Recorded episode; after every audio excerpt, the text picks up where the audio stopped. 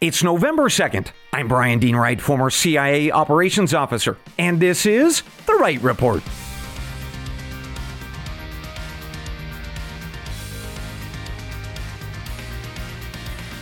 Hey, good day to you, ladies and gentlemen. Welcome to The Wright Report, your daily news podcast.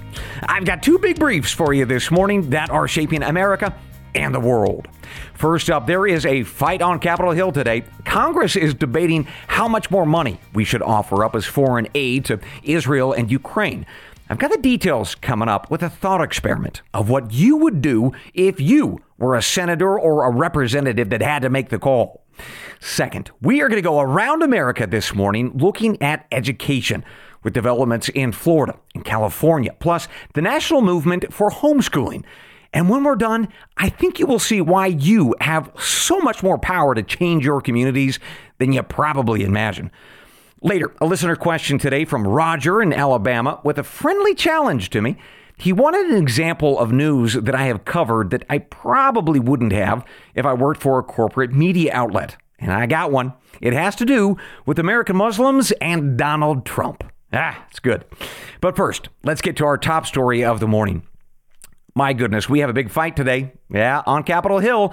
The new U.S. House Speaker, Mike Johnson, plans to push for a vote on a new funding bill for foreign aid, namely for Israel. But that is leading to a fight in Washington, D.C. between, well, everybody Republicans versus Democrats, and the Senate versus the House, also Congress versus the White House. So each of these groups wants a different kind of bill with funding for places like Ukraine or things like the border or Taiwan or a bunch of other goodies. So we are going to dig into this fight this morning. But before we get to the news and all this debate, let's do something fun. Let's have ourselves a thought experiment. I want you to imagine that you recently ran to become a U.S. Senator or representative for your state and you won. Well, now your goal is to serve the people, to do their bidding as their voice in Washington, D.C. So imagining that we are sitting at our offices with our big old mahogany desks and we're sitting with our staffs. Well, we've got this bill from Speaker Johnson in front of us and we've got to decide how to vote. Now, to help us do that, there are a couple of pretty big questions for us to think about before we get to that point of voting. First, let's ask ourselves should the U.S. government issue more debt, just generally speaking? And if so, how much? Now, that is very important because, as listeners know, we are running a record $2 trillion annual deficit that has led to a record $33 trillion national debt, which means that we are making record interest payments on all of that debt, which in turn is causing alarm amongst a whole bunch of economists and nonpartisan budget modelers who are saying that we are headed towards a financial calamity. So, that is question number one for us to consider. Second, if we do issue more debt, what should we spend it on? Should we send it abroad to other countries, especially those at war like Israel or Ukraine or others? Or instead, should we spend it domestically on things like the U.S. southern border or crime or homelessness? In other words, what should our priorities be and why? Well, those are the big picture questions for our thought experiment this morning. And with those questions in the back of our minds, let me give you the latest news to consider. Speaker Johnson announced earlier this week that he will hold a vote today for a bill that would give Israel $14 billion in cash and war material. And he would pay for it in part by cutting the budget for the IRS. But his bill has been declared dead on arrival by the U.S. Senate, a couple of their leaders, both Republicans and Democrats. Plus, the White House, too. Joe Biden has promised to veto it. And that is because all of those politicians want a different bill. It's the one more or less that was announced previously by the White House. It's a $106 billion plan that would deficit spend a whole bunch of money for Israel, Ukraine, uh, the U.S. southern border, Taiwan, and a bunch of other little goodies. Now, Speaker Johnson says that that $106 billion plan is just too much money on the wrong priorities and it blows out the debt. In turn, all those opponents argue that the deficit and the debt aren't really that big of a deal, or okay, maybe a little bit. But we've just got to support these countries and their foreign wars. They are a very important national security concern or priorities. Now, they are also criticizing Speaker Johnson this morning because his bill, you know, cuts the IRS budget. Well, that could mean that the U.S. government might ultimately collect less tax revenue, and that would probably blow out the debt problem and make it a bunch worse. For what it's worth, Mr. Johnson, the speaker, is saying that's not true. They don't. He does not agree with the, the budget crunchers this morning, but there you are.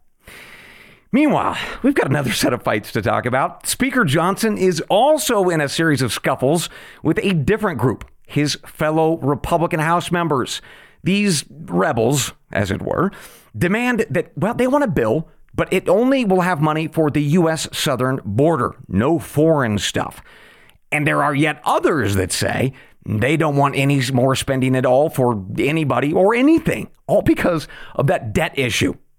For what it's worth, this number of uh, Republican rebels who don't want more spending, well, it's not small. It's around 100 members, uh, give or take.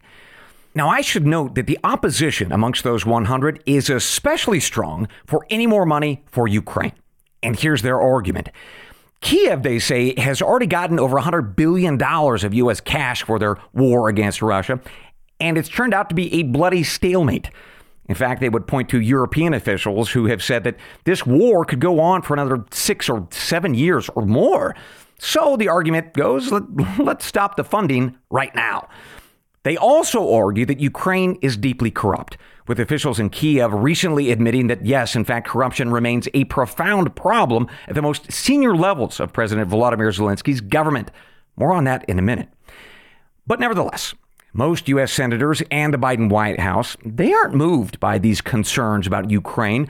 In fact, all this week, the White House has rushed in senior officials from the Pentagon, the State Department, and others, all heading to Capitol Hill, and all with some pretty dire warnings saying that if Congress doesn't give Kiev more money, the war is lost.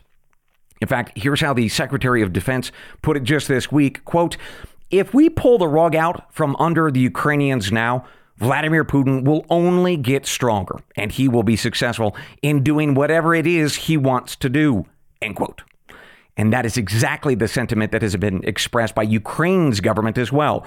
In fact, an official from Kiev was in Washington, D.C. Uh, just last week to shore up support from Congress. And he said that, quote, it's not just war in Ukraine that we are experiencing, it is genocide. We definitely know that Russia will not stop in Ukraine. If Ukraine were to fall, the Russians will continue. End quote. All right, so getting back to our thought experiment, imagining that you are a senator or representative behind that big desk weighing what to do, we should probably now consider what your constituents want. Seems like that's an important thing to do in a democratic republic like ours. So let's talk about polls. A recent poll from Reuters News Service shows that the number one issue that voters are concerned about is the economy. Second is illegal migration and the border. And third is crime. Meanwhile, international affairs, those are at the bottom of the list of concerns held by U.S. voters. At least that's based on polling from Statista and the Pew Research Center. Finally, more polling from the folks at Pew, it shows that 57% of your constituents are worried about the national debt and deficit. And that is a priority that is higher than international affairs. But if we are to fund foreign issues or affairs, there's a pretty clear indicator of what voters want or don't. Indeed, most polling shows a pretty dramatic drop in support for sending any more aid to Ukraine. Indeed, a, CNN poll shows that a majority of Americans say no more. Now, as for Israel, Americans are largely supportive of aid, although the polling numbers are a little bit early and a little bit hazy to make a high confidence determination of the strength of that support. So, imagining once again that we are those senators or representative, I've got one more thing for you. I've got an intel brief. Now, we have to be a little bit creative here since we are not in a secure environment. So, we're going to keep this unclassified, but with a nod towards some more sensitive information. So let's start with Intel report number one. On Tuesday, Time magazine put out an article on Ukraine and President Zelensky. Their reporters followed the president during his recent trip to D.C. and then back with him to Kiev for a couple weeks thereafter. These folks interviewed loads of senior Ukrainian officials and Zelensky himself, and what they found was pretty stark. they discovered a president, Zelensky, that is detached from the terrible shape that his military is in. Indeed, they, they cited an example of his office directing his troops to go on the offensive in eastern Ukraine, but there were no troops to fight. They were all dead or injured, at least in one particular area. Meanwhile, the pool of Ukrainian fighters is down and frankly out. Time magazine cited some pretty stark numbers and anecdotes of recruitment numbers that are down precipitously, actually, and that draft dodging is increasingly common. Plus, corruption is rife in both the military and civilian leadership. To the former, the military, those guys responsible for bringing in new recruits are accepting bribes to give medical deferments. On the civilian side, Zelensky's government has a major corruption problem too. For example, the Time magazine reporter asked a Zelensky aide about corruption just broadly in the government, not just in the military. And the reporter asked the question assuming that because Zelensky had recently announced some anti corruption efforts in his government, that should clean things up a bit. Or at least uh, the Ukrainian officials would be very afraid to steal stuff and get caught.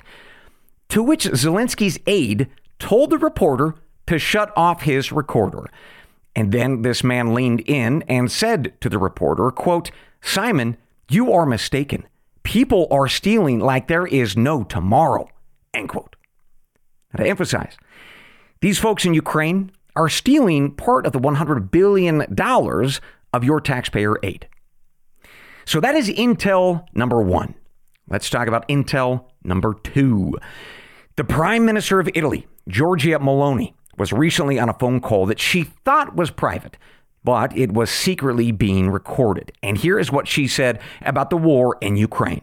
Quote, "We are near the moment in which everybody understands that we need a way out of this war." End quote. And she said that because we have a stalemate in Ukraine with a prospect of years more of this same stalemate. And that, she assesses, will drain the budgets of both Western countries and, frankly, the blood of the bodies of young men on the battlefield in Ukraine. So we need a peace deal. Now, Miss Meloni was not arguing that, let's say, Russia or Putin are the good guys. They're not. But what uh, Prime Minister Meloni is saying is that we got to open our eyes. We have to be honest about what's happening and find a way towards a peace deal. In other words, the $61 billion in aid that is being debated right now on the Capitol Hill, well, that's not going to change the course or the direction of this war. Okay. So back to our thought experiment, Senator. You now have bills in front of you and some decisions to make with now some fresh intel. You also have a whole bunch of people who are screaming in your ears on what to do to include and most especially your constituents. So, what would you do? Well, let's talk about that. Pivoting now from the facts and data to analysis and opinion. And to do this, I'm going to act as your chief of staff, right, giving you some counsel, but ultimately deferring to you on what you and America should do. So let's start with this.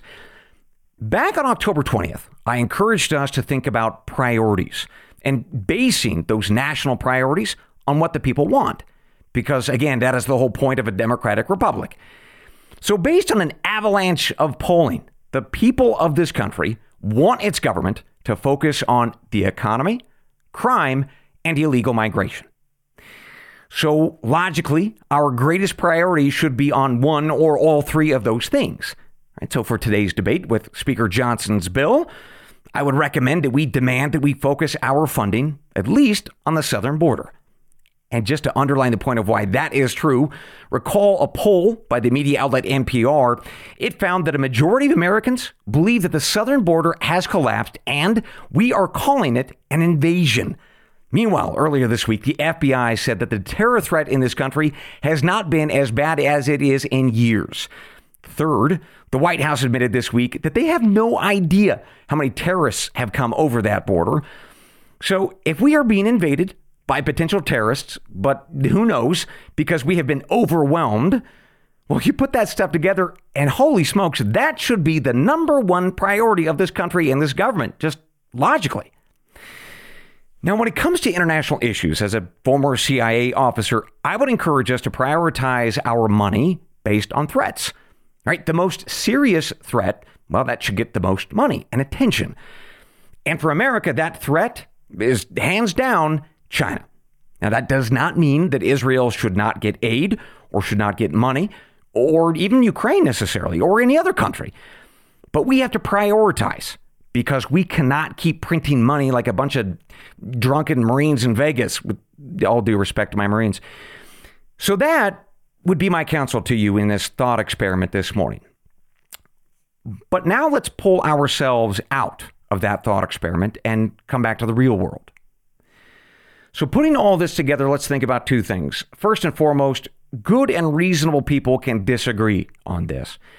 Second, if you feel strongly about these issues, whatever your priorities or whatever your beliefs, folks, now is the time to speak up. And you know how to do it. Just go to house.gov or senate.gov, look up your uh, elected representatives, and start calling, start sending emails. And if you've got kids or grandkids or nieces or nephews, what a great way to get them involved in their government. Have them listen to this brief with you and, and make some righteous, informed demands of your policymakers. You can tell them that Brian said to get out there and make a little bit of noise because the time is now. With that, let's take our first break of the morning. For subscribers listening at wrightreport.substack.com, my goodness, thank you so much.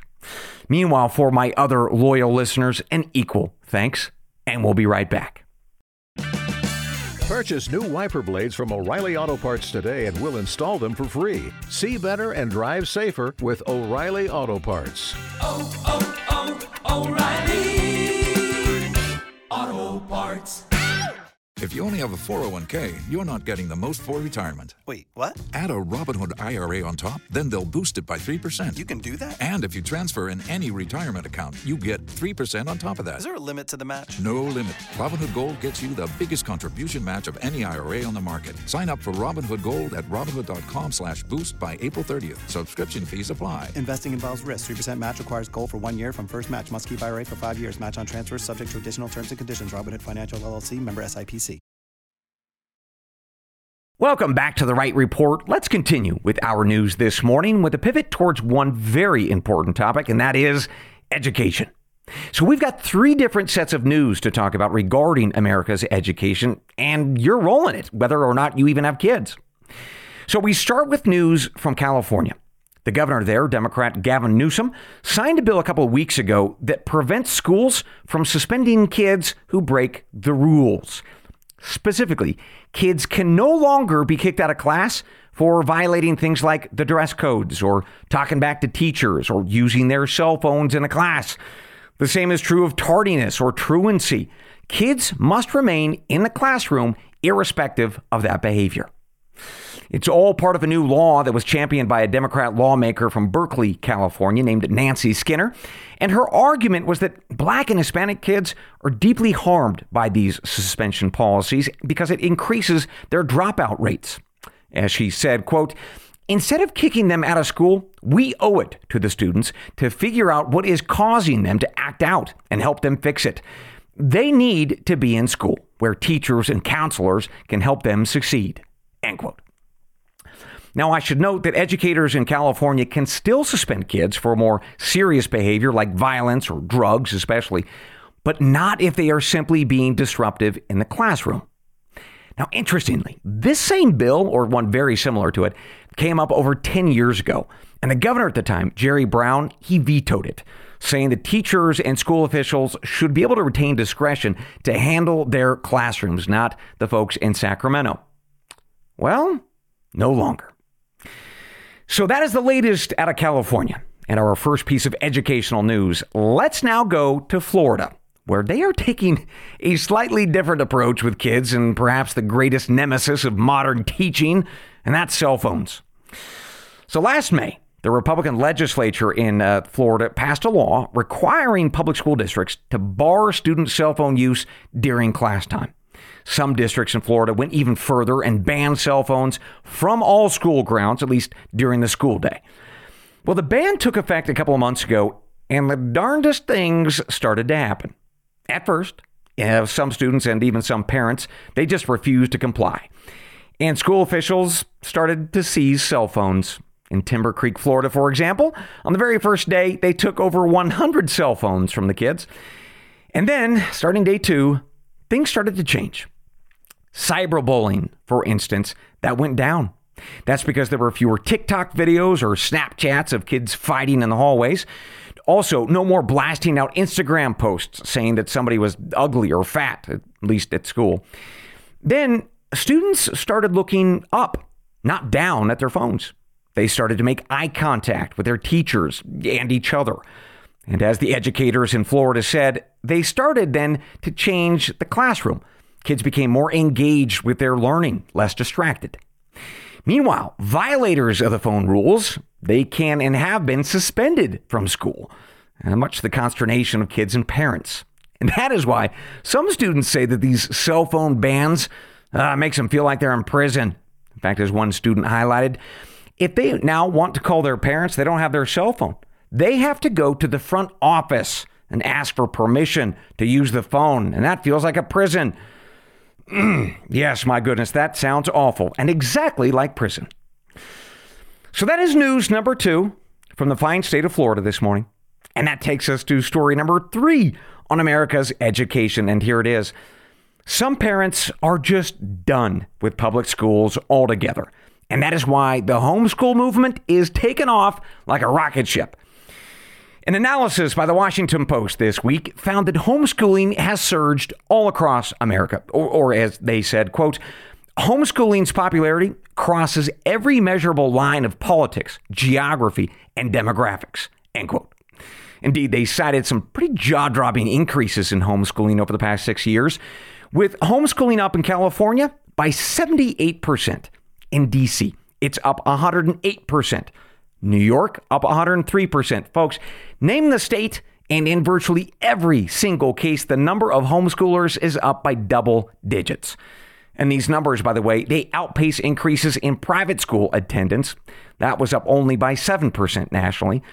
All the while, public schools have dropped in attendance by an average of 4% nationally. Now, I should note that there have been some concerns expressed about this, certainly by organizations like the Coalition for Responsible Home Education. They argue that perhaps these homeschooled kids are not being properly taught by moms or dads or their tutors. In fact, they're not properly tested or measured. And that, they say, could be disastrous for the nation, certainly in the long term. Now, as you would imagine, homeschooling moms and dads, they challenge that fear and concern. Both they and the Washington Post highlighted something called parent co ops, those organized, standardized curriculum and extracurricular activities like sports and theater. By the way, if you're wondering what might be fueling this dramatic increase nationally in homeschooling, a recent survey of parents showed that, well, they were driven by a concern of bullying, second, school violence, and third, just the overall quality of education, especially what they said was the intrusion of politics into their child's education. So there you have it, folks. Three pieces of news for us this morning about education in America. Coming to us first out of California with banning suspensions. Then we went to Florida talking about banning cell phones. And then nationally, this swing of homeschooling is up big time. So, with those facts and data in mind, let me offer you my analysis and opinion. So, as I read and researched this, one thing kept coming back to me. You all, we all, have so much power, more than likely most of us know. So let's just look at Florida. The state legislature there changed a law about cell phones in the classroom, and that changed lives because of it, right? The future of the state changed, really, and one could argue the future of the country. And those state legislators that changed so much, they live in your community, maybe even on your block. And that is fantastic news. All right, you can reach out to them. You can fundraise for them if they're doing a great job, or if not, you can run for office yourself. In other words, folks, when we talk about so many problems in this country, it can feel like none of it is in our control to do much about it. But these pieces of news about education, they are a reminder that that's just not necessarily true. There is power right? When you take over school boards or mayor's offices, city councils, DA's offices, and yes, state legislatures, and if you add up that local and state control, then you, yes, you could impact not just education in your hometown, but gosh, so many other issues too. So that's why this news about education, well, it's really news about reasserting control over America and our future. So, today, if you want, take a break from all the bad stuff and really reflect, say, with uh, friends, family, uh, fellow church members, bowling buddies, whatever, and ask yourselves, what can we do locally to fix this place up? Because you have power to change things. And that, I think, is very good news. With that, ladies and gentlemen, we conclude this morning's episode of The Wright Report. But I got one more thing before I let you go. We'll be right back. Welcome back to the Wright Report with one more thing before I let you go. It is a listener question sent to us from one of my paid subscribers at wrightreport.substack.com. Roger in Alabama, somewhere in that great state, he wrote in after I mentioned yesterday that, well, being an independent voice in news, I can cover and talk about current events in ways that I probably couldn't if I worked for a corporate media outlet. And Roger had a very great and friendly challenge. He said, Brian, give me an example. All right, Roger, here you go. So, back on October 23rd, I shared with you all a poll that found this a strong majority of American Muslims horrifically and sadly support the terror group Hamas. So, as I mentioned, here are the numbers to that shocking poll. 57.5% of American Muslims say that Hamas was justified in their terror attacks into Israel. Meanwhile, 42.5% were in absolute disagreement. They said that Hamas was ultimately bad, their ideology was awful. So it's been about a week since that poll came out, and I was initially convinced that it would get a ton of press because that's a pretty shocking set of numbers that offers a pretty shocking conclusion. When you pencil out the numbers, it means that America has over 2 million Muslims in this nation that well, they, they admitted that they support terror or at least a radical Islamic ideology, and that's a big deal. But you wouldn't know it from American media because I've yet to see a single piece of any mainstream outlet in this country talking about this poll and the implications. Neither a liberal outlet or even a conservative outlet, it's, it's just been radio silence. But I think I know why, and I suspect you do too. It's because this poll is politically incorrect to talk about. It is awkward. It is uncomfortable. And to be fair, it is a challenge to talk about this in a thoughtful way that doesn't lead to, to bigotry or violence or tropes against or about Muslims. But it can be done. And I'm proud to have done it, if I may, sharing with you back on October 23rd that the, there is some really good news in this poll, and that is that 40%, which is around 2.5 million Muslims, they've got it right. They said that Hamas is bad and their ideology is evil right? And my counsel to you all is that as a nation, we need to uplift and, and celebrate and amplify that 40% of American Muslims that want to take back their faith from the 60% that frankly have no place in this American family. So that is what nobody in mainstream or corporate press will touch. But I can, and I did, and I will. Because I can afford to be fearless with facts and data but only, frankly, when I have paid subscribers or folks who have donated via Stripe. Now, Roger, since we're celebrating our independent spirits, I wanted to give you another poll, right? It is again about America's Muslims, but this one has a tie in with Donald Trump. So, two days ago, Reuters News Service published the results of a poll that asked American Muslims a bunch of questions about politics, and 60% of them said that while they supported Joe Biden before the, the terror attacks in Israel, only 14% do now. But Donald Trump, he gets 40% support from Muslim Americans, and that is up five percentage points from 2020. So let me just say that again. Before the Israeli terror attacks, we had a 60 40 split in the American Muslim community, with 60% in support of Biden and 40% in support of Trump. Now, that, those numbers, that is virtually the same percentage or, or split as the poll that nobody wants to talk about, with 60% in favor of Hamas and 40% opposed. In other words, if I could make an, an analytical jump here, the Muslims who love this country and hate terror, they support Trump. And the others, you know, the ones who support Hamas, they wanted Biden eh, until he started to support Israel. And I say this, ladies and gentlemen, irrespective of whether anybody likes Trump. Truly, he's actually not the point here. It's that these American Muslims, they love this country and their faith, and they hate what extremists are doing to both. So they're looking to the guy or the party or the movement who will help them do that. And they think that Trump or Republicans or America First are it.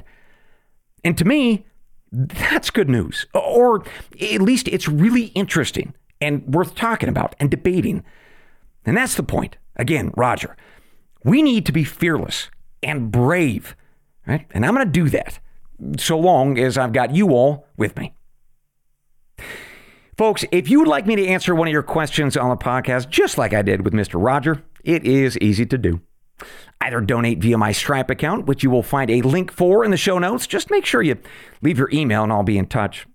Otherwise, go to wrightreport.substack.com, sign up, and at the bottom of each day's Substack post, you can leave me a comment or ask me a question.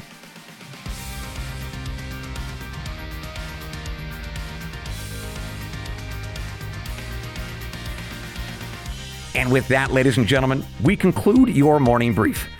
As always, I will see you tomorrow, God willing. Until then, I leave you with the creed of every good spy and every wise American. They're the words from the Gospel of John, chapter 8, verse 32. And you shall know the truth, and the truth shall make you free. Good day.